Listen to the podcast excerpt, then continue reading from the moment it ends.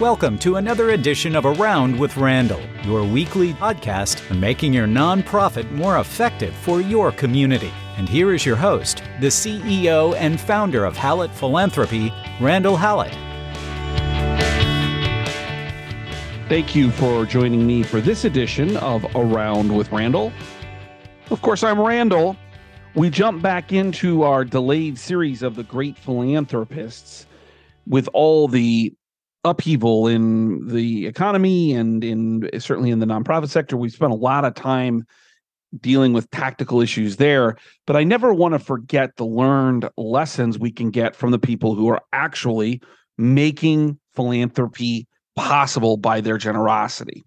And thus the Great Philanthropist series. And we've covered a number of them over the last 18 months. We jump into another one today. We stay somewhat local in terms of a global presence, and we go to Boston, Massachusetts, and talk a little bit about Bob, excuse me, Rob Hale and his wife Karen. And they are billionaires, ranked somewhere about 200 in the world rankings, quote unquote, for wealthiest people. Uh, he founded Granite Technology or Telecommunications in Quincy, which is a kind of a suburb of the Boston area. Uh, his wife has been involved as a volunteer quite often, places like the YMCA. Um, Rob actually is a graduate of Connecticut College and has started a business and saw it kind of fail and then built out Granite Telecommunications and now has a multi billion dollar organization. And he and his wife obviously have done very well. You may have read about them recently, even if you don't remember their name, in that they have made the news based on some news reporting, particularly some local television interviews here in the last, let's say, month, month and a half, I don't think they really intended to make a lot of news in this particular conversation.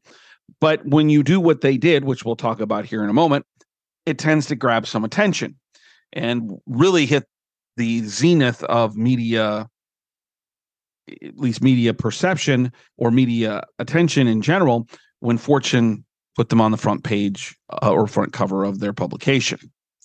So, what did Rob and Karen do? Well, let's go back before we talk about now. They have been very, very philanthropic over the last decade or more.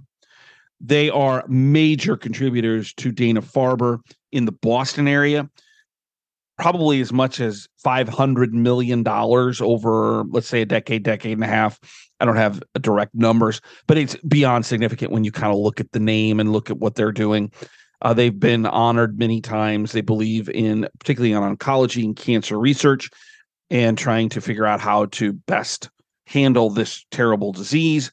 They have been philanthropic throughout the New England area with various ways, things like the YMCA, through throughout the kind of the Northeast corridor. These are people that are philanthropists, philanthropists in terms of expertise. That's not why I'm talking about them today. And that's not really why they've received the recognition. As they, I'm guessing during the pandemic, because we were all kind of shut down and there was a chance for a reflection, I think they had an opportunity to think about their philanthropy. And while he is on record, I've watched a uh, television uh, newscast interview with him talking about the amazing things that places like Harvard and Dana Farber and others do in terms of changing the world and that they are so privileged to be associated with these organizations from a philanthropic perspective. There was this kind of moment that came about at some point. But what about all the smaller nonprofits? The boots on the ground, so to speak, the unheralded, the the ones that get very little recognition. The ones most of us don't even know exist. And to impact them and probably to create just watching him on a couple of interviews he, he seems to be very detail oriented and, and, and actually very uh, organized in terms of his thought process they said we're going to give away a million dollars per week to smaller nonprofits and he's on record as saying the first 20 or so were pretty easy because they knew of these organizations in one way, shape, or form, being philanthropists in particular in the Northeast and the Boston uh, area and in their hometown of Quincy. But they kind of ran under the radar because they're at the back end of this $52 million commitment. And what they've got to figure out is well, who are the next series of organizations as they try to complete this sometime? I'm guessing in April or May, based on some of the news reports.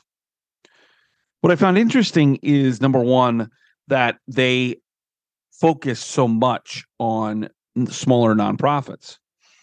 And the reason why is truly the essence of engaging in your community with people who want to make a difference. He said in this interview, and it said in other places, that the reason that they went to these smaller nonprofits is, is that this could be a game changer for them.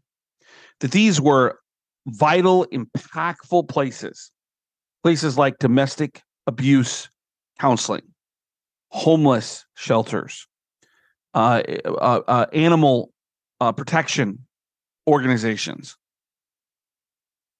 who would view a million dollars as quote unquote that game changer that would change their organization. What I think he's saying in our vernacular in the nonprofit world is, is that the impact of that is so significant it's not that the money that went to Dana Farber or Harvard or all the other places that they've been generous with isn't impactful. It is. But the level of impact for a million dollar gift when you're a million dollar organization is literally like opening the doors to an enlightened world of possibilities. This reminded me of an article that I read, gosh, it's got to be 15 years ago in the Wall Street Journal. I cut it out and it's still I'd have to go find it with some of the movement in my life, but I still have it. Was an article written and a really an editorial or at least an opinion piece by Ben Stein. Now, depending on how old you are or how well you know history, Ben Stein will come to you in different ways. For those who are kind of the older part of generation or younger part of generation X, like me, or you're a millennial, you might know Ben Stein from Ben Stein's Money on MTV, which was a game show uh, where he challenged people to answer questions smarter than he was. It's almost was the predecessor of what we think of as the chase today, or a lot of other uh, common shows about you versus the expert or team versus the expert. Ben Stein was the expert, brilliant man. I think Jimmy Kimmel actually hosted that show, if I remember correctly. But if you're older like me and you like history and politics, you would know that Ben Stein was an advisor and a writer for multiple presidents, including Richard Nixon. And he was a Yale graduate or is a Yale graduate.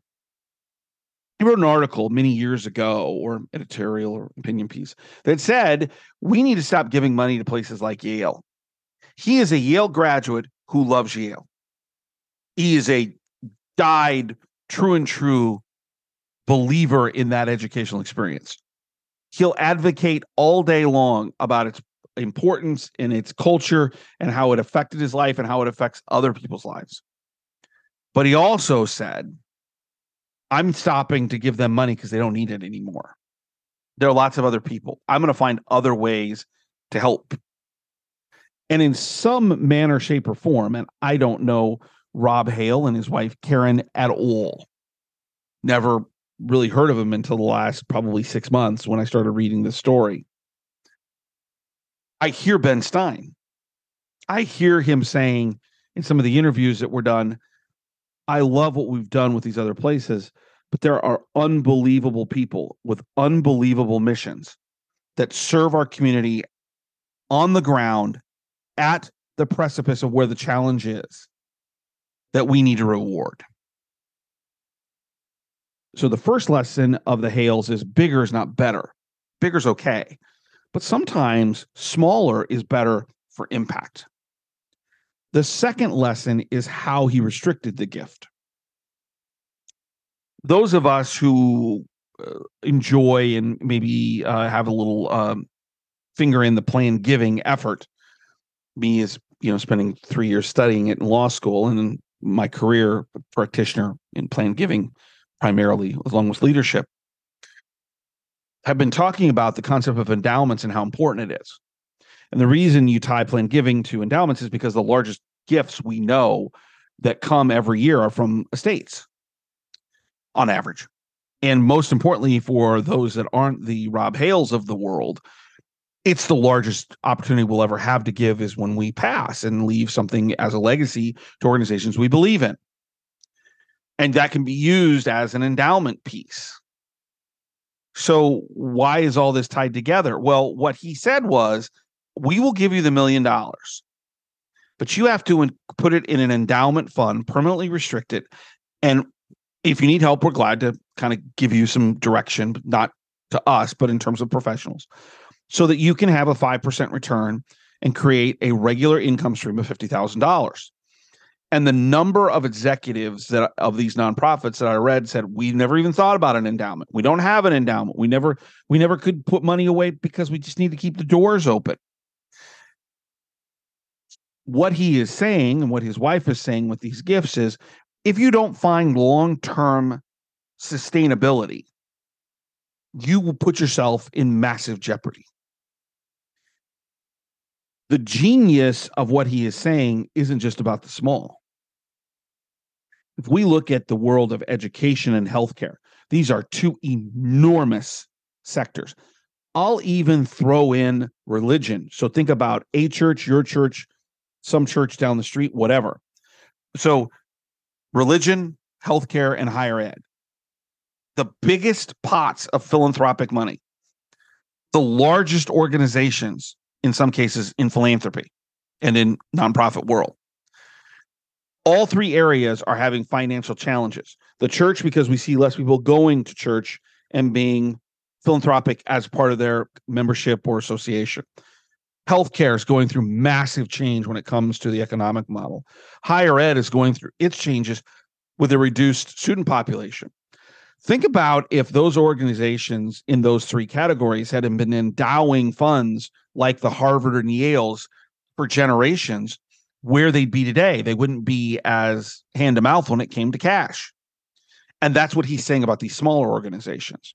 So the second learned lesson for those of us who are the practitioners is, is that we need to fight to find, to direct, to angle towards creating endowments for our sustainability. And Rob and his wife Karen Hale are doing just that to push organizations to consider that in those in that $1 million a week 52 week challenge that they've given themselves. So number one is if you're a smaller organization how do you talk about the impact you have at the ground level? On the boots on the ground you are doing the work. And number two can you have a thought process a strategy session with your board with your leadership with your donors about the value and importance of an endowment when things get tough. Because that's your savings account. That's your way in which you ensure your viability and that of your mission in perpetuity. Rob and Karen Hale. Pretty amazing thought process. Smaller, impact greater, and creating sustainability for years to come. Well worth the time to read a little bit more about them. There's some interviews about them on television, you know, like on the news and things about nature. It's worth the five to 10 minutes to learn a little bit more about them and their thought process and why this is important and how you can use it to your advantage in your nonprofit. Please check out the blogs at Hallett Philanthropy. That's hallettphilanthropy.com. Two or three a week, 90 second reads. They're just ways to think about leadership, the world, in business, certainly in the nonprofit sector, just differently. Interesting news tidbits and things of that nature, opinions that I think of when I read and engage in the community. And if you'd like to reach out to me, that's podcast at hallettphilanthropy.com. Send me an email. Tell me what you think. By the way, share this with a friend. See a lot more people listening, which is very gratifying. I don't know how many, doesn't make any difference. But if this is helpful, that's always great for people uh, in our profession. And speaking about people in our profession, my favorite all time saying. Some people make things happen, some people watch things happen. Then there are those who wondered what happened. The joy of giving is important. We are people who find those people with that joy who want to make a difference to help the people and the things in our community that are wondering what happened. People who make things happen for those who are wondering what happened. And I'll conclude that thought process with something I found fascinating, in particular about Rob Hale, although I would believe his wife was involved. The reason he did this is because he says we have unbelievable joy when we do it. We love knowing we're making a difference. To that extent, at several graduation commencement speeches, he handed out envelopes to all the graduates at $1,000 per envelope. What the only restriction is, is that half of it had to be given to someone else in need or an organization in need that would make a difference. They could do whatever they wanted with the other 500. And the reason why? Because they wanted the, he wanted, they wanted, he and his wife wanted those graduates, probably who didn't have a lot of money, to experience the joy in helping someone else. Those that make things happen, those that watch things happen, and then there are those who wondered what happened. Hales are example of people making things happen, not only for those in the community that need it the most, but for those leaders of tomorrow that are trying to figure out where they're going to fit into the, their particular community or society. And I, I don't know a better way to spend a life than reading and being around people like that. Go find those people, and they'll make the biggest difference for you as well. Appreciate your time. We'll see you next time right back here when we jump back in to the normal 20 minute segment on tactical challenges within our nonprofit space. But I appreciate you being here with me today. Don't forget, make it a great day.